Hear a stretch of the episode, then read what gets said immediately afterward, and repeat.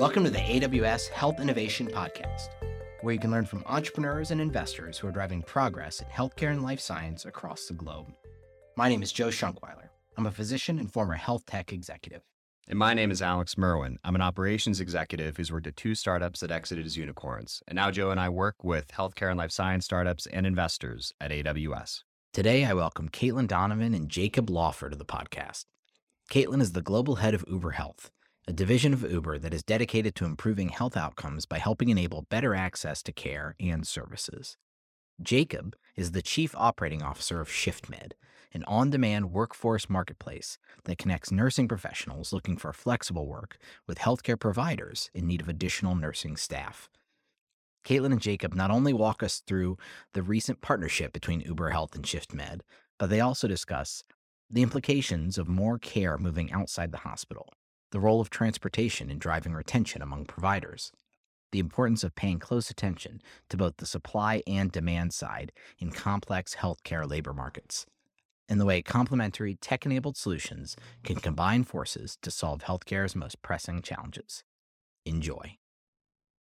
Caitlin Donovan, Global Head of Uber Health, and Jacob Laufer, COO of ShiftMed. Thanks for joining me today. Thanks so much for having us, Joe. Thanks for having us. Caitlin, I'd love to start off with you. Can you tell us a bit about Uber Health and, and where you all fit in the larger Uber universe? Absolutely. So I think hopefully everyone knows what Uber is and is an avid user of Uber. Um, thinking about the the app that's on your phone that allows you to connect to a ride or a delivery um, uh, to to conveniently get where you need to go or get something delivered to you. Uber Health builds upon that idea and that core competency of Uber by allowing it to be used in a healthcare setting. So instead of having a user app, we're built as a software platform, whether it's a dashboard or an API, to connect patients to what they need in a scalable way. So a provider, a call center, a case manager um, can request things on behalf of their patients to make sure that they get where they need to go or things can be delivered to them. And how did you how did you come to this? Because it feels like it's a natural extension but also not the most intuitive extension of what uber is doing uh, doing otherwise. But where where did you come into this this enterprise? So so my background has been more on the um, in healthcare than in tech specifically and have been lucky enough to have experience in the ancillary benefit space, which are all of those things that are big enough to matter to patients and to matter to insurance companies, but too small for them to want to do themselves. So they tend to outsource them. Think things like home healthcare and durable medical equipment and transportation. So I was COO of a non-emergency medical transportation company and VP of operations at a home healthcare post-acute company and saw a lot of similarities in what was happening. Um, first, when I was at a home healthcare company, our care coordinators were spending upwards of 50% of their time thinking about things like how do I get my patient a ride back to their appointment? How do I make sure food gets delivered to their house? How to make sure a prescription gets delivered to their house? Um, and then when I was COO of a non emergency medical transportation company, that industry had been around for 40 years and had not seen an infusion of technology that really put the patient first or even the provider first. Um, you know, uh, there was a black box that a patient had to call to figure out how to get their ride, wait for three hours, and have that ride maybe or maybe not show up. Right. And so thinking about how do you combine those two needs, leverage technology to empower those care coordinators to solve that very real problem that they have um, seems like a perfect fit both for my experience and with the core competencies that Uber as a company had. On this podcast, I've had the pleasure of exploring many of these scenarios where the trends meet the people with that background meet the technology and that's the the the magic happens in that combination and it feels like you really have found that moment with your own background and what you were doing on the ancillary side plus non-emergency medical transport and now into uh, into the uber universe. That's that's great. Jacob i'd love to hear more about shiftmed and what you all do Yeah, so thanks, Joe. ShiftMed is the uh, number one nursing job app across America. We have over 100,000 W 2 employees, everything from community healthcare workers all the way up to critical care RNs. Using our app on a local basis to find per diem shifts, we, we serve across the whole continuum of care. So we've delivered 4 million hours of care in the home and then over 10 million hours of care in post acute and acute facilities. And we're currently live in over 115 markets.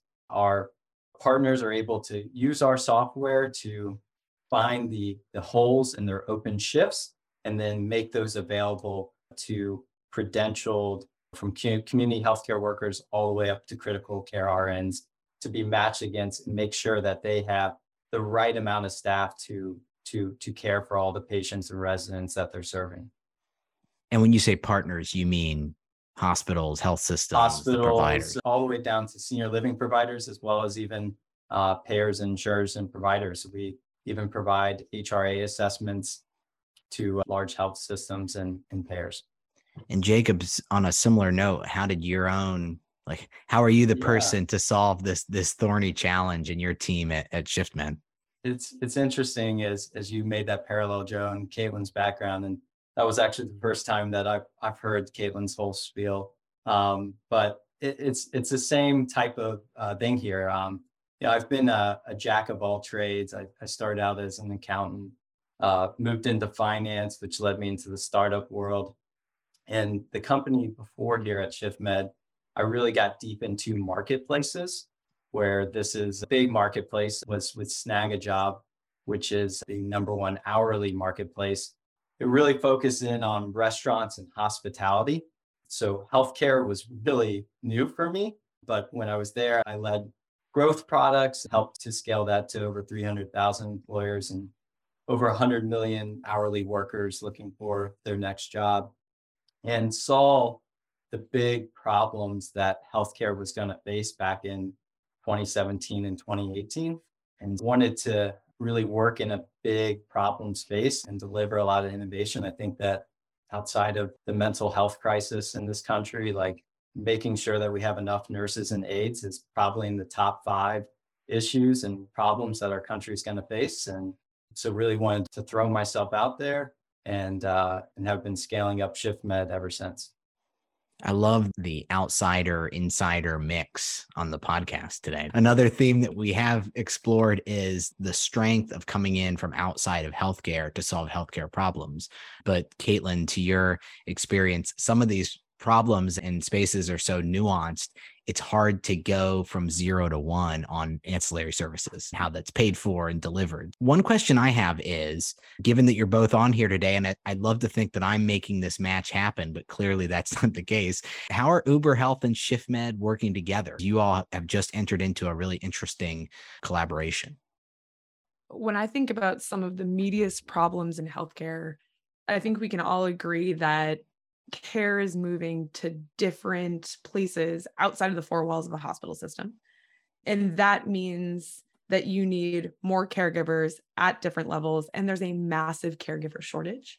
And so, one of the things that we've spent a lot of time thinking about is how do you find the right partners and enable them to successfully eh, set up caregivers for success and really care for our caregivers one of the things that we really think about is in the same way that patients may have uh, access issues, so do caregivers.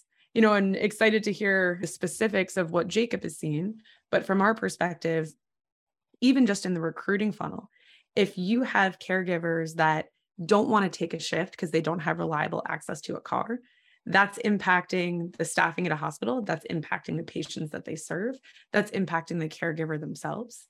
And so, how can we solve that problem scalably? When you think about once you move from a hospital setting to a post acute setting and are now in the home, there's a lot of driving around waiting for parking. Imagine if you could see an extra patient a day just because you aren't driving around trying to figure out where to park. And then finally, think about the impact to the patient in the same way we're used to tracking an Uber ride. Here's the link to a live map. My car is about to show up, or an Uber Eats delivery. Here's my delivery. They're two minutes away. the value of having a partner that has such a robust network of nurses, caregivers, et cetera, and being able to track them, the patient now knows when someone's going to get there, which has again value to the system and the value to the patient, the caregiver, and the way that we operate at scale. We talk about social determinants of health on the patient side rightly as a what what is gone from a being a buzz phrase or buzzword to being something that's really actionable over time. This is almost a social determinant of employment of getting to your job I like the elements right that make you able to do that you know having had to do a longish commute to a hospital in my previous life it is an added element that really can take a toll as a provider much less if you're family at home and other things that are competing for your time and energy um, Jacob, I'd love. Can you give us a little bit of how the sausage was made? Like, how did this deal come about? Like, how did you how did you come to, to this collaboration? Yeah, first of all, there was really only one place to go when you're looking to find a partner that has Uber scale to be able to offer across all of our markets and have great serviceable areas so that we can make sure that uh, even in rural or past the bus routes that we have a partner that we can rely upon. So we knew we were in the right place of reaching out to Uber and Uber Health. And we've since the beginning, even when we first got started in 2018, we, and this was like pre product, we really identified that this ride benefit was something that was needed. We had a, a facility called Buckingham Valley and Rehab. It's out in, for anyone that's familiar with the Philadelphia metropolitan area, it's out in Bucks County. It's uh, past the bus line. And we would get great responses from aides and nurses in the area that wanted to work there, but they simply couldn't get there because of the bus line. And we reverse engineered that, looked at where these nurses and aides were in relation. And we found that in most of these instances, it was a 15 to $20 Uber that was keeping them from being able to work. So we've long been a large customer of Uber and Uber Health before they even saw us coming. So we were able to really explore this in like a pre-product, very manual way to prove out its value and look at it. I was at a health equity conference pretty recently, and this is a huge benefit there where there was a lot of health systems that have looked at how to give rides and they made uh, Uber credits available for their nurses and aides, and they found that they were using them for other personal trips that they needed to do and driving really meaningful retention. And the thought of making sure that when we look at our data across our platform, we find that about 31% of the time, uh, healthcare professionals, when they are calling out of a particular assignment, is because of a transportation issue. So think about too at the the nursing aid ranks across this country. How many nursing aides like lose their job potentially because their car didn't start in the morning, right? And what is the health equity associated with that? And how can we foster this so that we can fix reten- retention really more holistically while meeting patients where they're at, whether that's a rural facility or maybe just a very difficult to navigate urban setting where you have to do multiple different visits or prescription drops or just people that are in need of general assistance.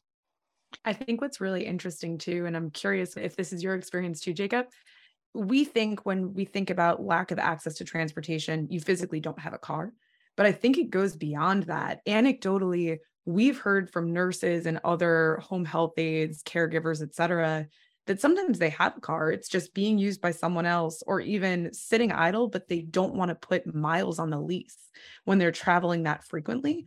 And so thinking about the holistic problem you're solving, I think is really important in in trying to solve the overall problem. It really gets back to the kind of jobs to be done types of frameworks out there and looking at the clinicians' experiences is something that I think both Uber, Uber Health, and ShiftMed are spending a considerable amount of time and why we're all having success inside of the marketplace. Jacob, how do you slice up your universe at ShiftMed? Like you serve, you rattled them off a variety of provider segments alone. How do you segment that customer base and what's where have you seen the most growth among those customers? Yes, all of our segments continue to expand. I would say probably mostly on the acute and post-acute segment, so hospitals to senior living providers, just given where they're at right now from the current labor shortages. But I believe really what what we're seeing the most growth in is just clinicians looking for more flexibility in their schedules.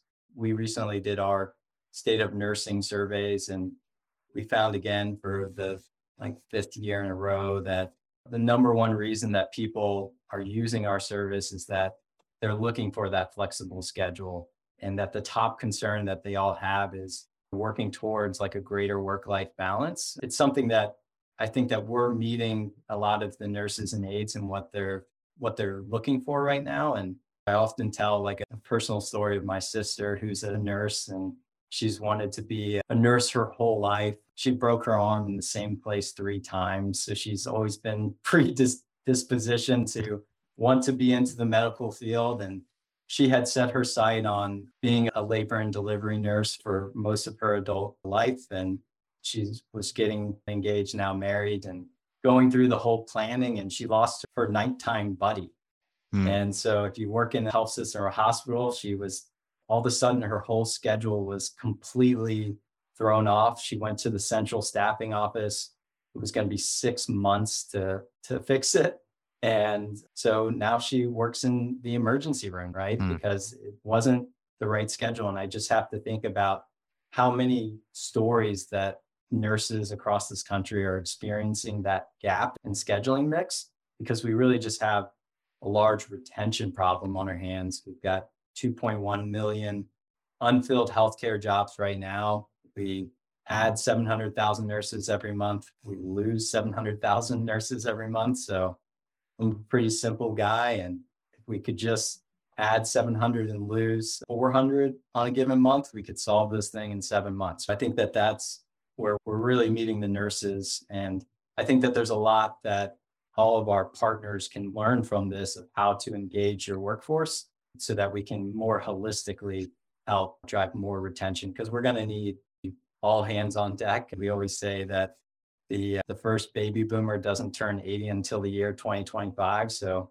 I know we're in full World Series swing here. We've got the Astros and Phillies coming up, and if this is a baseball game or a baseball season, the season hasn't even started yet, and we're still in the dugouts. We're going to need everything, every every person that we can here. And as a follow up, you have a two sided market, right? So how has the discussion shifted, if it has, on the partner side? Have you seen much more demand? Do you feel like you're quote unquote selling less and being pulled in more on the partner side? Well, it's, it's important to note that in ShiftMed, we do only local per diem. So um, a lot of people, a lot of health systems are right now looking at how to reduce some of their travel nursing spend, and we're really there to help to partner there. One example I can give that is is really changing is we have our own proprietary product called Guaranteed Shifts. And we leverage this so that our providers, we were really new to staffing, we're new to healthcare. And when we started measuring all of our shift funnel, one of the things that we could not figure out is that all of these, all healthcare providers will send out their open shifts to three to four different contingent labor sources or staffing agencies. And at the end of the week, they'll come back and they'll cancel like 40% of the providers that are out there. And we just looked at this as not a very scalable way if you're going to continue to turn away clinicians that otherwise are ready to work, but you didn't have your schedule uh, precisely done. And we've been able to change this whole paradigm where people are coming back and canceling 40% of the time to saying, no, you need to actually guarantee these open shifts because that's how you're going to drive retention and making sure that your contingent labor workforce, as well as your overall workforce, are coming back time and time again.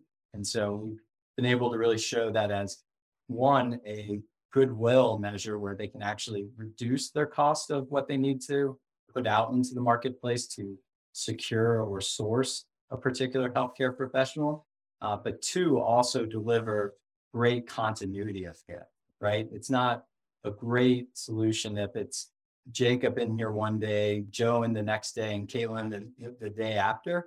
And by enabling these guaranteed shifts and building out their schedules as it matches, that's how we're able to actually start to hit healthcare's mandate, which is lowered costs and deliver better outcomes. So we think that that we're at out at the uh, the forefront of that.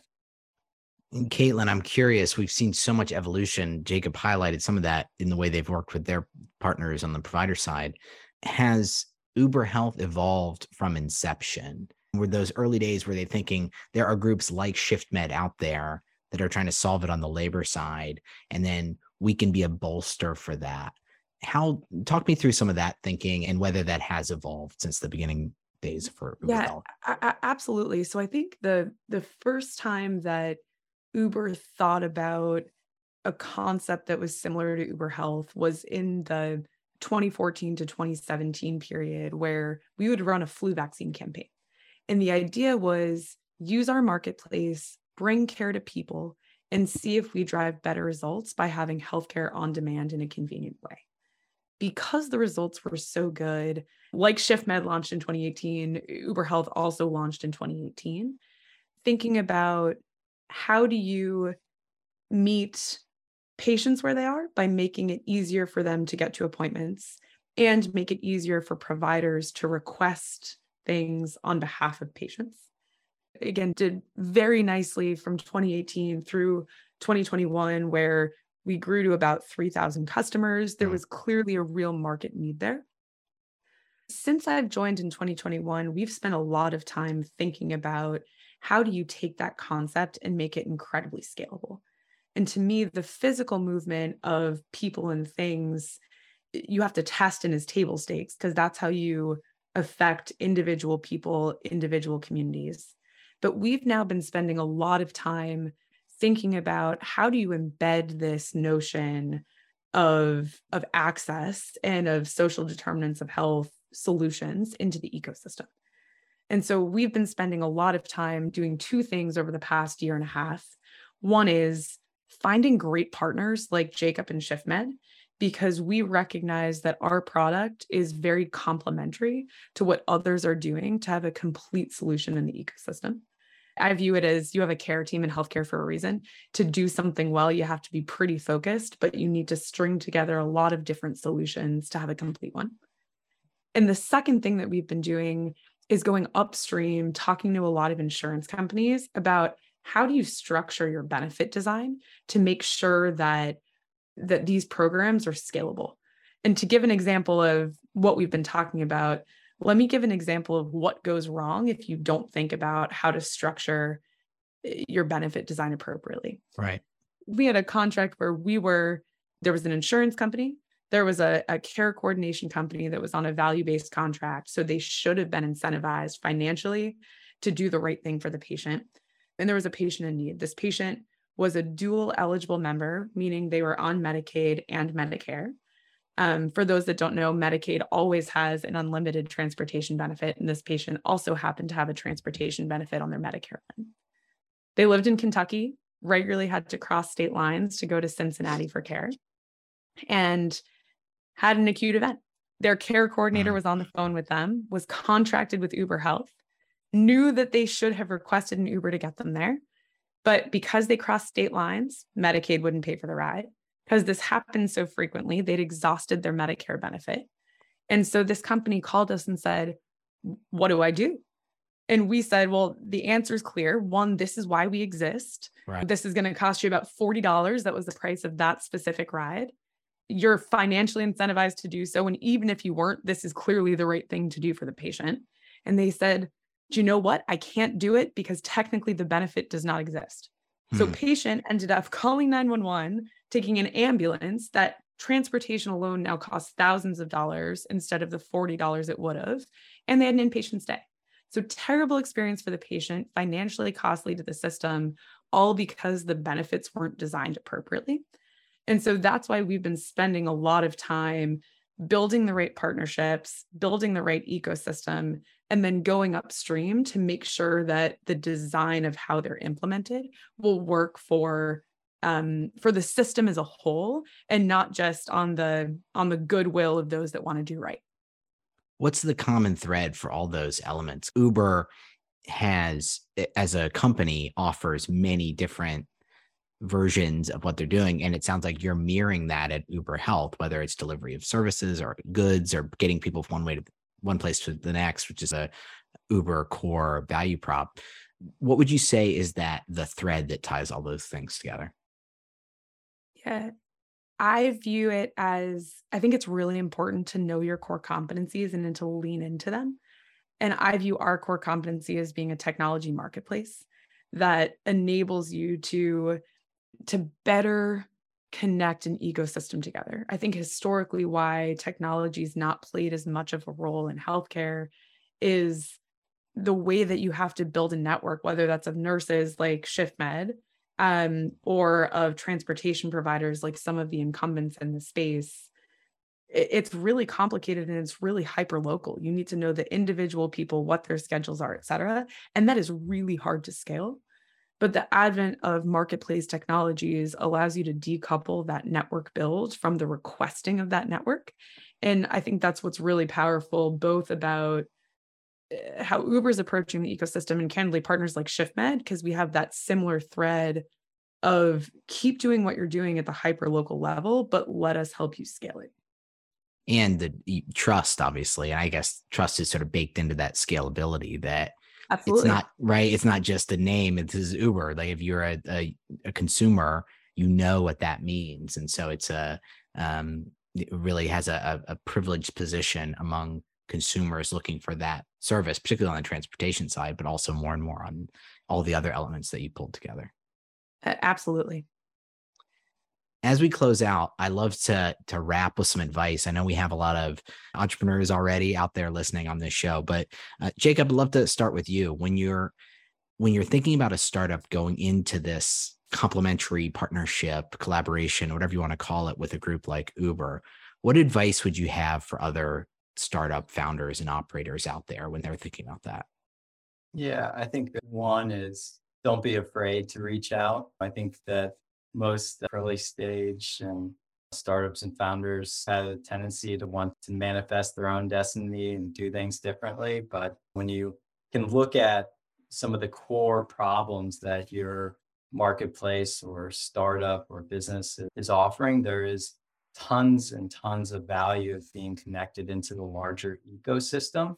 So exploring these large enterprise and partnerships. And one of the things that you'll find is when using your network and leveraging that to, to find the right teams here. But a lot of these larger companies and enterprises will have full partnership teams that you can work directly with. And they've thought about, they've had more time to think about some of the core problems that maybe you're dealing with, or hopefully you can bring new approaches to that. But there's often times where, in the case of Uber and Uber Health, where they had a, a full suite of APIs that we were able to plug into and then unlock this amazing benefit for health systems as well as uh, clinicians at the same time. And so, um, and, and then lastly, just really aligning what your core objectives are and, and what they're looking to achieve. I mean, this was really a,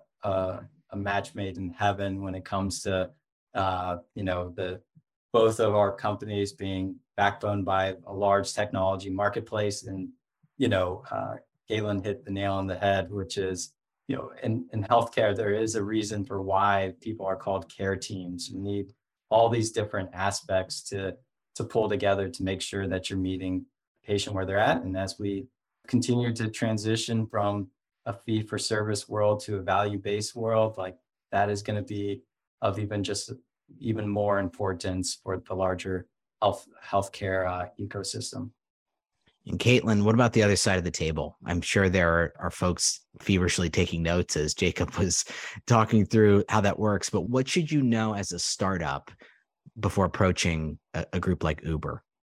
I think Jacob hit the nail on the head. the two pieces of advice I'll give one is I think anyone who's in health tech knows that it is really hard to get to get space on a roadmap. No matter how big or small you are roadmap and resources are tight. And so understanding where you fit into the ecosystem and making that case to make the right connections i think is always valued. The second thing is actually something you said at the top of the of the podcast joe about how it's really hard to go from 0 to 1 as a tech company because you have to think about the nuances of how the system operates today. And so thinking about where your value is, how you meet the system where they are, and then pushing from within g- goes quite a long way as well. And I think partnership helps with that. Caitlin Donovan, Uber Health, and Jacob Laufer, ShiftMed. Thanks for joining me today. Thanks so much. This was wonderful. Thanks, Joe. Lots of fun. If you enjoyed the podcast, please leave us a review and rating. It helps others find us. To learn more about how AWS supports startups, please go to aws.amazon.com/startups.